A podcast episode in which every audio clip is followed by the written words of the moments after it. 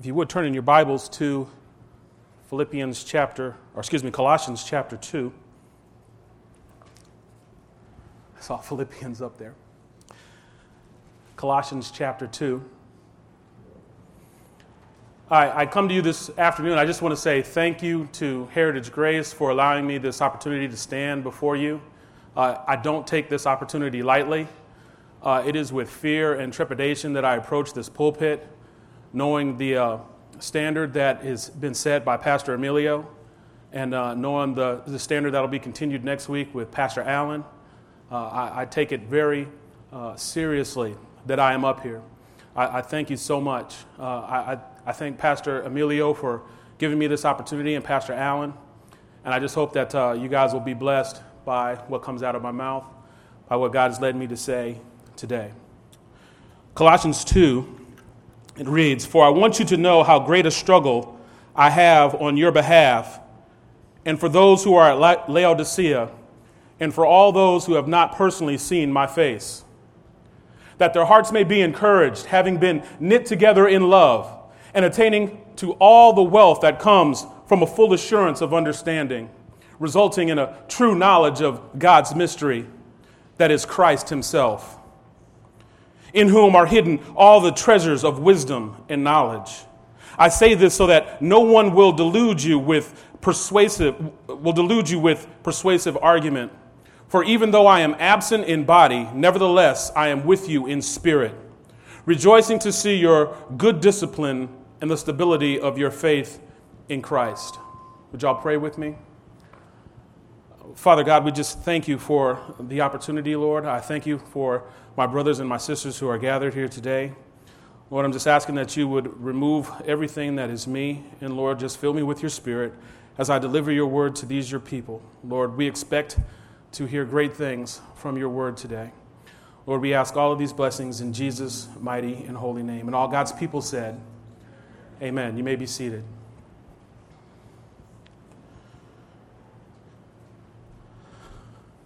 As I was preparing this for this message this week, I, uh, I ran across something that piqued my interest. It was the very first message that John MacArthur ever preached at Grace Community Church.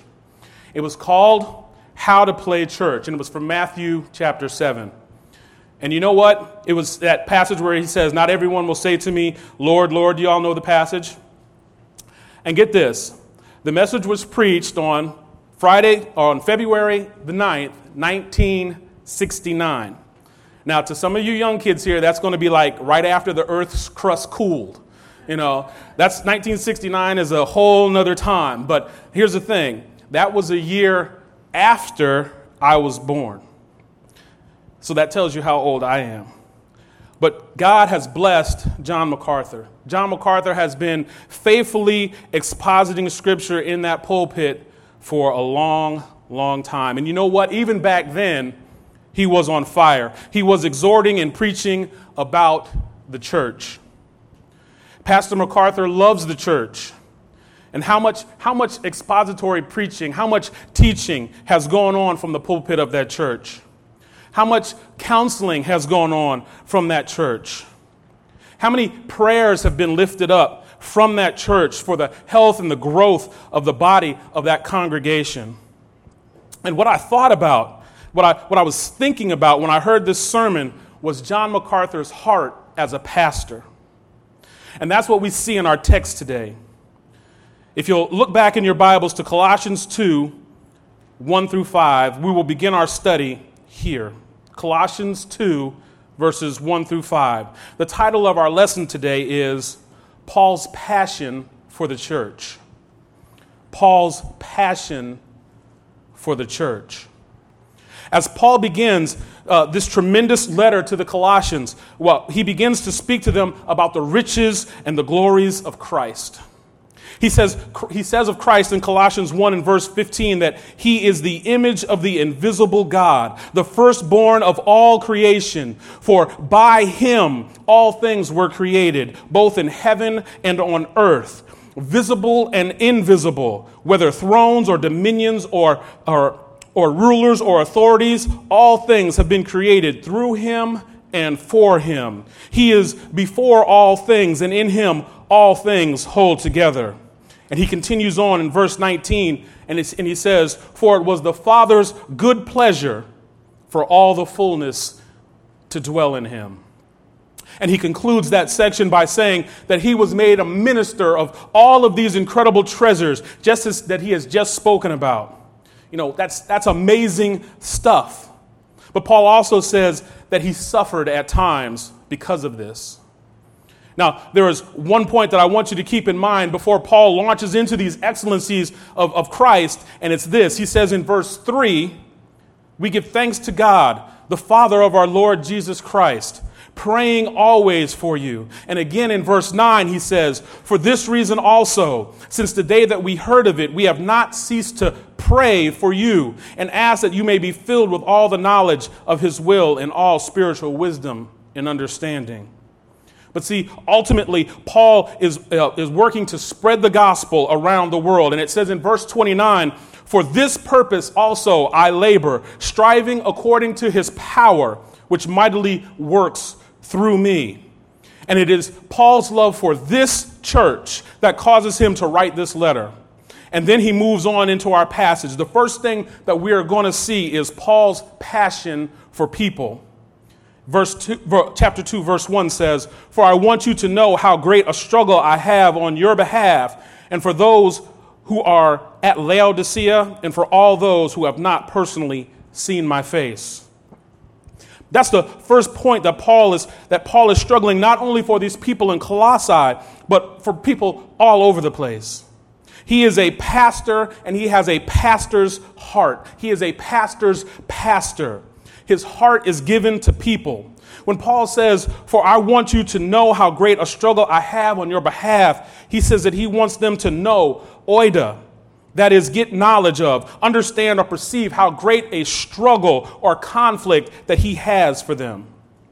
This is a form of the word agon, from which we get the English word agony in the English language. Paul says that he is in agony for these Colossians.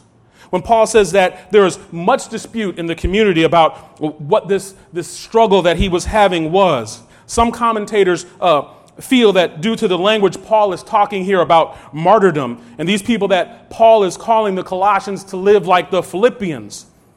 Uh, Paul wrote a letter to the Philippians, and he said in Philippians chapter 2, uh, have this attitude in yourselves, which was also in Christ Jesus, who, although he existed in the form of God, did not regard equality with God a thing to be grasped, but emptied himself, taking the form of a bondservant and being made in the likeness of men and being found in appearance as a man, he humbled himself by becoming obedient to death, even death on a cross. While that is possible, and I, and I can see what they're saying there, I don't think it's likely. What I think Paul is saying, and if you can grant me some extension here, is I want you all to know how great a struggle I'm having for you, and that struggle is causing me to pray for you constantly. Paul is praying for these people. I think the context of the passage and the previous verses that I mentioned will bear this out. See, Paul had struggles both internal and external. An example of an external struggle, struggle can be found in chapter 1, verse 24, where, it, where Paul says, Now I rejoice in my sufferings for your sake, and in my flesh I do share on behalf of his body, which is the church looking for an example that's more related to uh, uh, uh, an external struggle, you can turn to chapter 4 and verse 12, where Paul says about Epaphras Epaphras, who is one of your mem- who's one of your number, a bond slave of Jesus Christ, sends you his greeting, always laboring earnestly for you in his prayers. When a believer is in conflict or has a challenge, there will be prayer. I believe that this is what Paul is leaning to, what he's trying to say here. This, this strong stance of Paul here uh, is against the false teaching that was flooding into the church. Paul's conflict here is not limited to the inner struggles of, for his readers of this letter, be they intercessory prayers or for his constant battles in fighting and getting the, the gospel out. But rather, I think uh, that through his concerns, this letter is to be understood in the wider scope of Paul's attempt to spread the gospel. But it must be remembered that all spiritual attempts, no matter what you do for Christ, how great, no, matter how great nor how small, it all starts with prayer.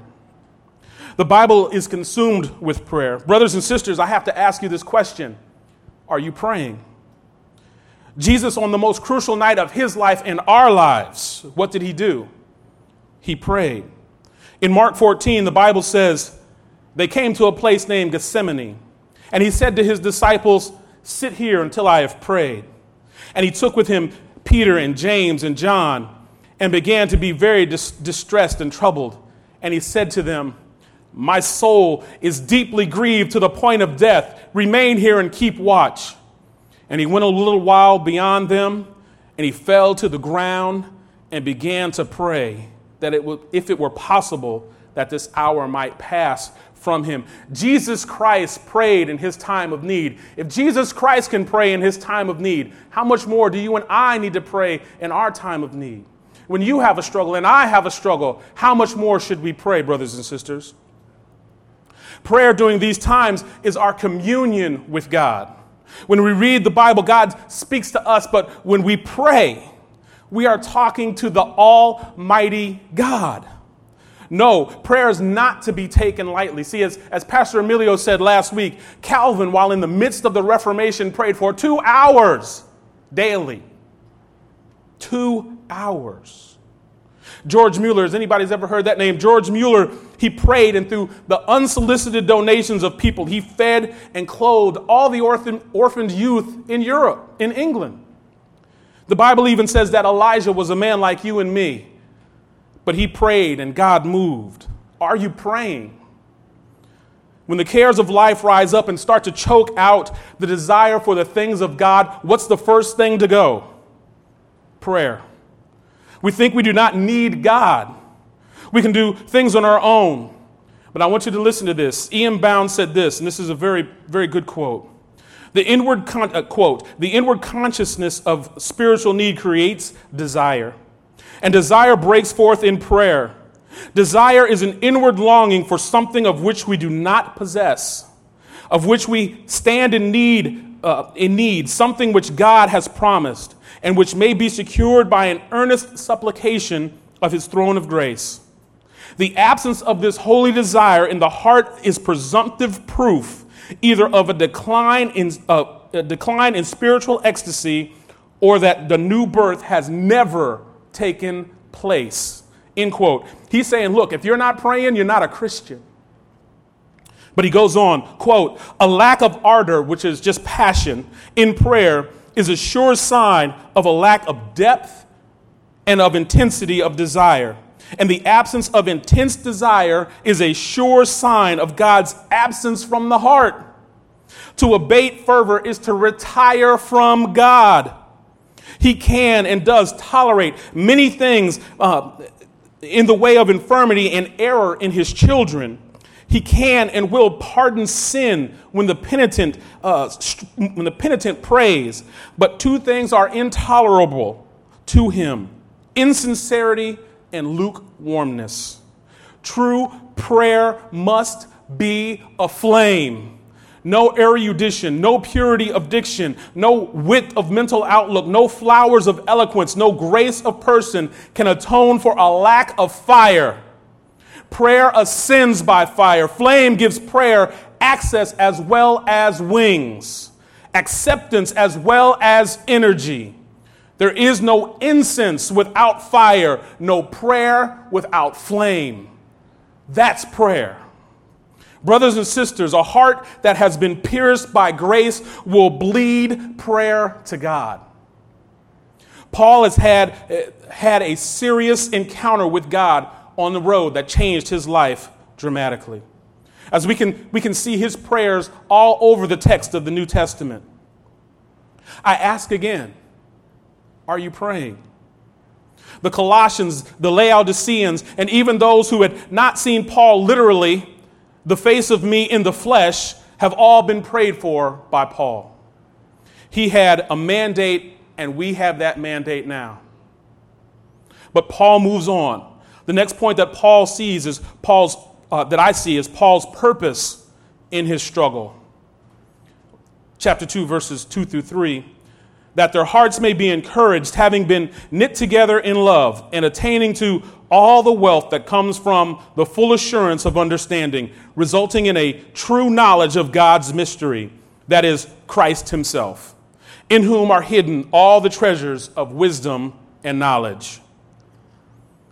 What was Paul praying for? What was he agonizing for? What was he striving for in this congregation? I think it's the same thing that he would pray for, this con- for our congregation if he was here right now.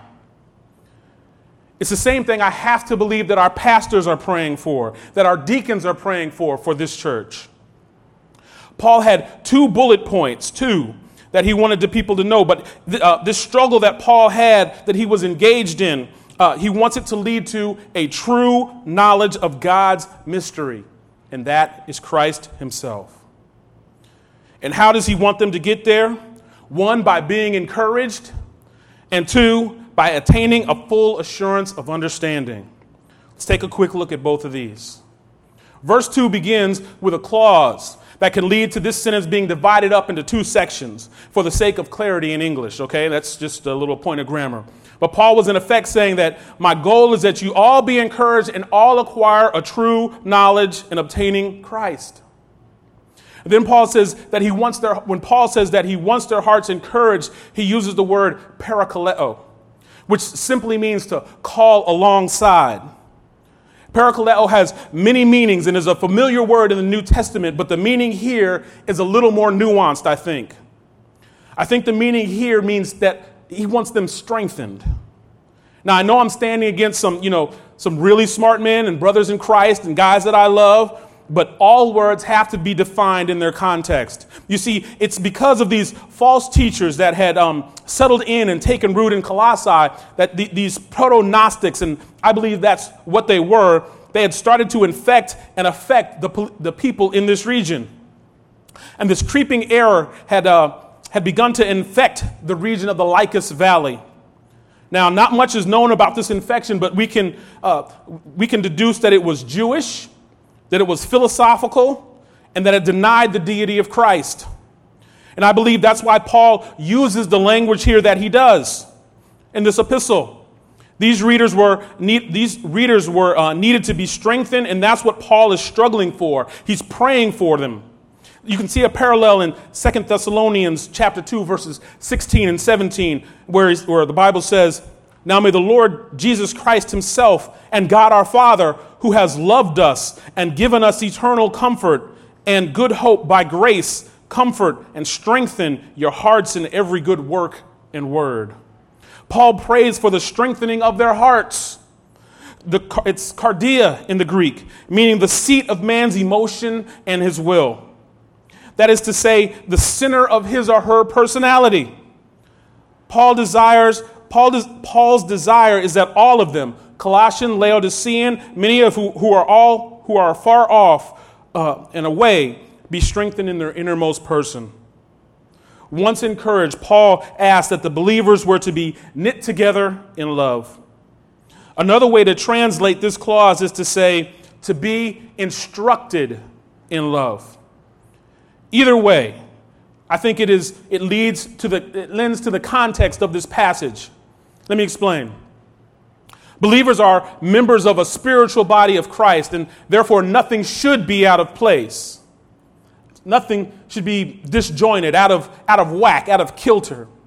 In a perfect world, that would be true, but the, the, the body of Christ, the church, is filled with, with sinners. There's sinners like me. See, we get things out of order sometimes, and we need to be instructed in love. We should all be in submission to the one who is our head. As a matter of fact, the text says so. If you look down just below this in, in chapter 2, verses 18 and 19, the Bible says, Let no one keep defrauding you for, uh, uh of your prize by delighting in self abasement and the worship of angels, taking his stand on visions he has seen inflated without cause by his fleshly mind, and holding fast to the head, from whom, and not holding fast to the head, from whom the entire body, being supplied, is held together by joints and ligaments, grows with a growth which is from God. You can see also Ephesians 4 in, chap- in, verse, in verses 16.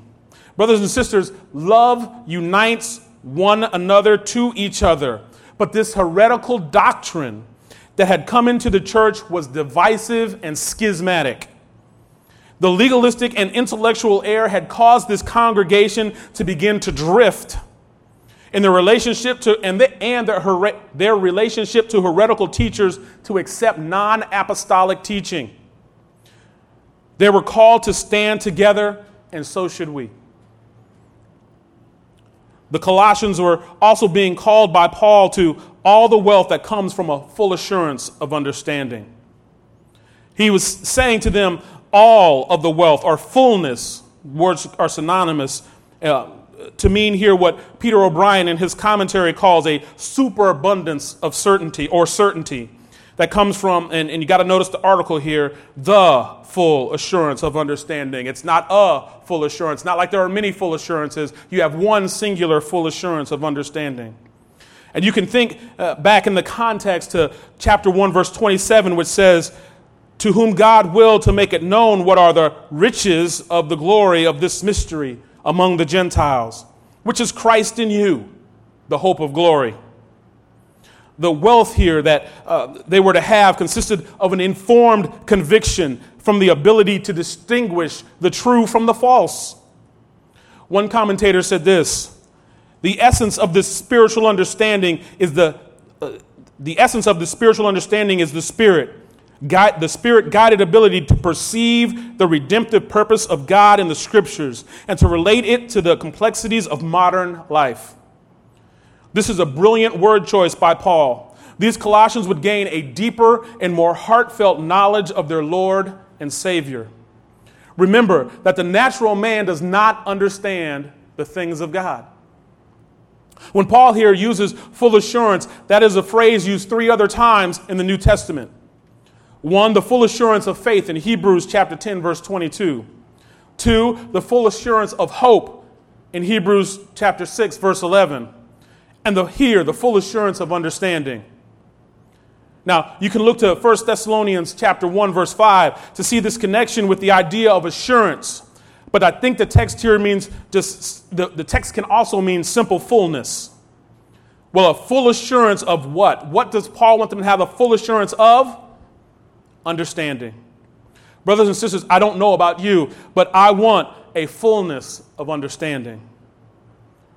That strengthening and that, and that full assurance results in a true knowledge, that is epignosis, of the mystery of God.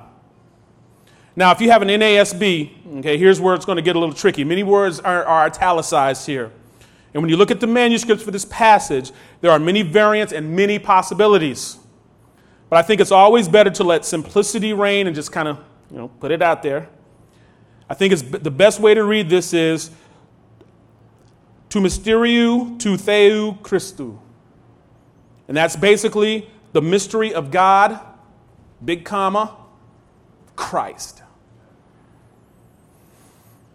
If you're interested in more variants, you know, you got to talk to Dan Wallace at DTS because he knows a lot more about this than I do, or you can talk to Chris because he likes variants, and he knows a lot more about this than I do. But look, this knowledge was personal to Paul. Jesus Christ is the mystery of God revealed in the flesh of man. There can be no divine understanding or wisdom apart from Christ. None. If you think you know, you don't know. Paul has already said the mystery which has been hidden from the past ages and generations, but now has been manifested to his saints. Colossians 1 26. Here, a mystery is simply something hidden from the ages past, which has been revealed to us.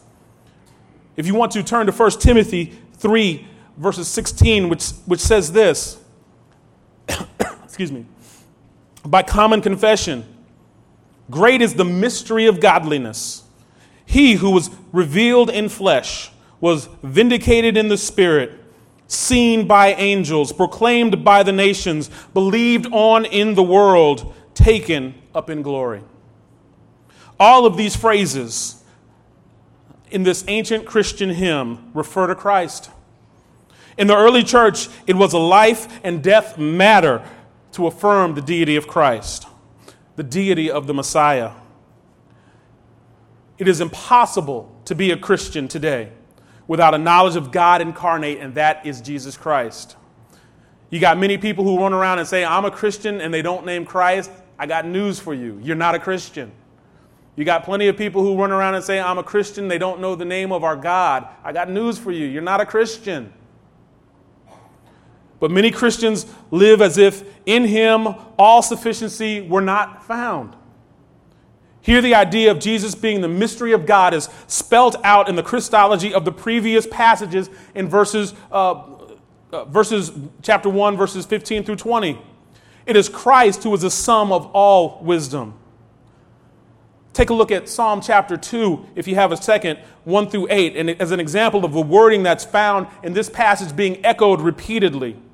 Especially if you want to look at it, look at it in the Septuagint version of the Bible. There's a, a version online called the Nets, N E T S, which you can find, which is uh, probably one of the best translations of the Septuagint you can find. Jesus is not a clue or a hint of, or anything else but God's mystery, but he is the sum of it. He is the essence of it. He is the apex of it.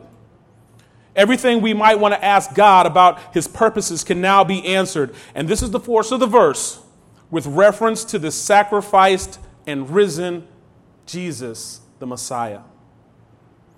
Paul then goes on to say in verse 3 in whom are hidden all treasures of wisdom and knowledge.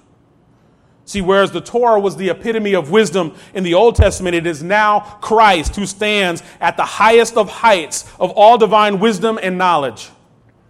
The Torah was a precursor of the fullness of, of expression of wisdom and, and knowledge, which has now come in the person of Christ. Meaning that, that before their, their uh, meaning, therefore, it is all the treasures of wisdom and knowledge are in Christ by which he means that we are perfect in wisdom if we truly know Christ. It is madness, I'm telling you, loony bin cuckoo bird, to wish to know anything without knowing Christ. Since the Father has manifested himself wholly in his Son, what man wishes to be wise apart from God, who has not contended with Christ alone? You simply cannot be that man. Brothers and sisters, to gain any wisdom and knowledge, we must all come to Christ. We must know Christ. And can we do uh, can we do that having been we can do that having been strengthened and having a full assurance of the mystery of God in the same Christ. Now as Paul moves to his last point here, Paul's uh, the passion of Paul's prayer. I say this chapter 2, verses 4 through 5. I say this so that no one will delude you with persuasive argument. For even though I am absent in body, nevertheless I am with you in spirit, rejoicing to see your good discipline and, and the stability of your faith in Christ. Well, why would Paul say what he said above? He says this so that no one will delude you. The teachers of this heresy were spreading uh, telling people that, they were, that there was something more that believers in Colossae needed, needed to understand. There was, there was something different, something better, something that they had. They were saying something like, you know, come with us and you can learn the secrets of our religion and you don't need to learn all that stuff in that, that, that, that Old Testament and you can, don't have to learn from those letters that come from that Paul guy. Just come with us and we'll give you the secrets. But what they were, they were saying this to, to both the simple minded and the people who were grounded in Scripture. But it was a false message from beginning to end. What were the believers being enticed to believe in? We're not actually sure, but it came by persuasive argument or enticing words. Calvin said this to this passage Everything will be brought forth after this. Let it ever so let, let it have ever so imposing an appearance will nevertheless be of no value. In fine, there will be no persuasiveness of speech that can turn aside so much of a breath of a finger the minds of those who have devoted their understanding to Christ. Brothers and sisters, do not turn on your television and be persuaded by Joel Osteen. Don't turn on your televisions and be persuaded by T.D. Jakes. Don't turn on your televisions and be persuaded by Creflo Dollar. Now, see, that's easy for us in this congregation. Well, what about this? Don't turn on your TVs and be persuaded by any TV show. I was so happy. My wife told me this week, I, I won't mention who it was who got rid of their TV set. God bless you, the people who did that. The radio, your smartphone, the internet, it's all good stuff, right? It's all good. It's all good. No, not if it leads your mind, not if it feeds your mind all day with persuasive arguments against the truth of God.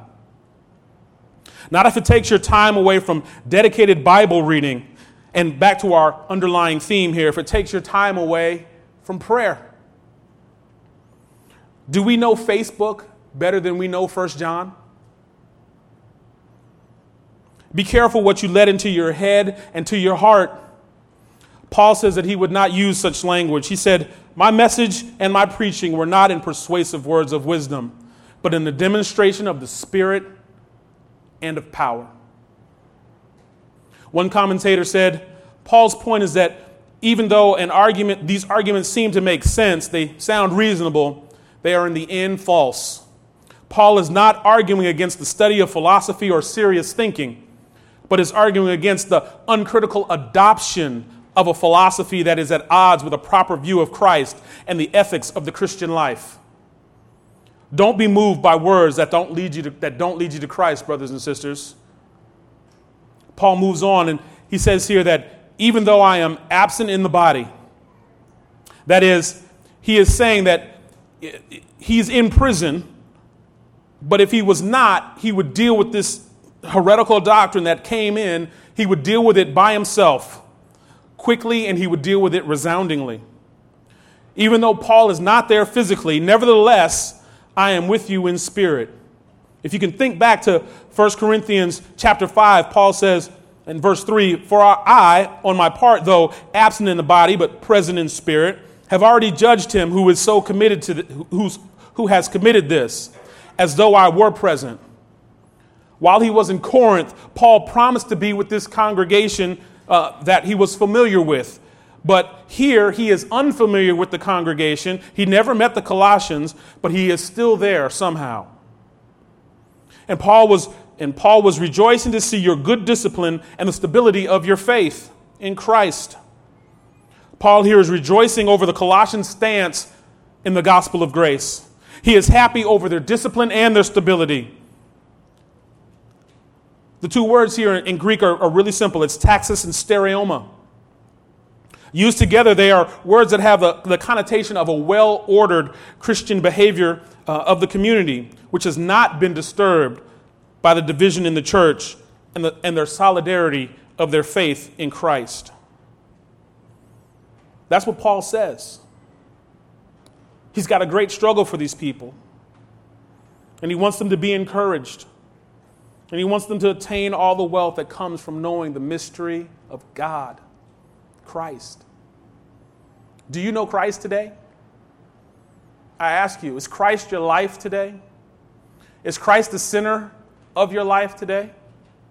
When you wake up, do you thank God for what Christ has done for you? When you go to bed, do you thank God that Christ has got you through another day?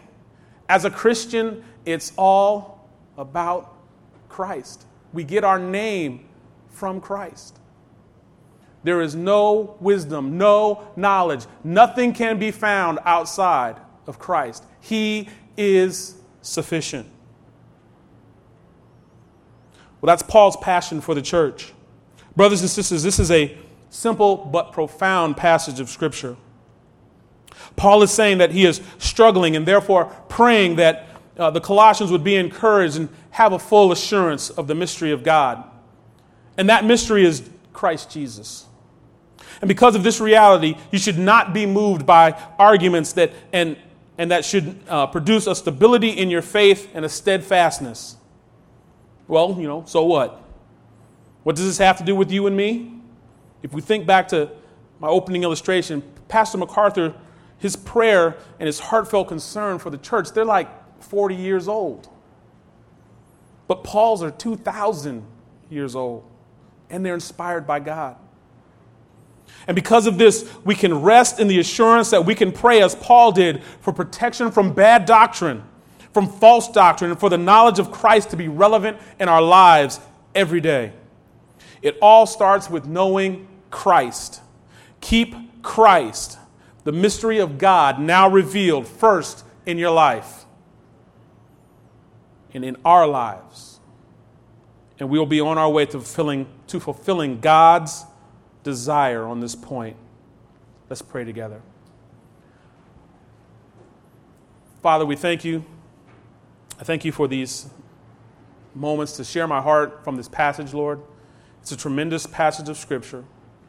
Lord, uh, you know my prayer, my this entire week has been, Lord, just get me out of the way and let your word shine.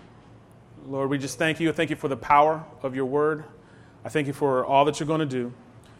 Lord, we just ask that anybody that uh, would be moved would be moved. And Lord, we thank you for all that you've done. We're asking for these and other blessings. In Christ Jesus' name, amen. As we dismiss this morning, or this afternoon, excuse me, I just want to read this benediction from you. It's from Jude chapter 24 and 25. Now to him who was able to keep you from stumbling and to make you stand in the presence of his glory blameless with great joy. To the only God, our Savior, through Jesus Christ, our Lord, be glory, majesty, dominion, and authority before all time, and now and forever. Amen. God bless you.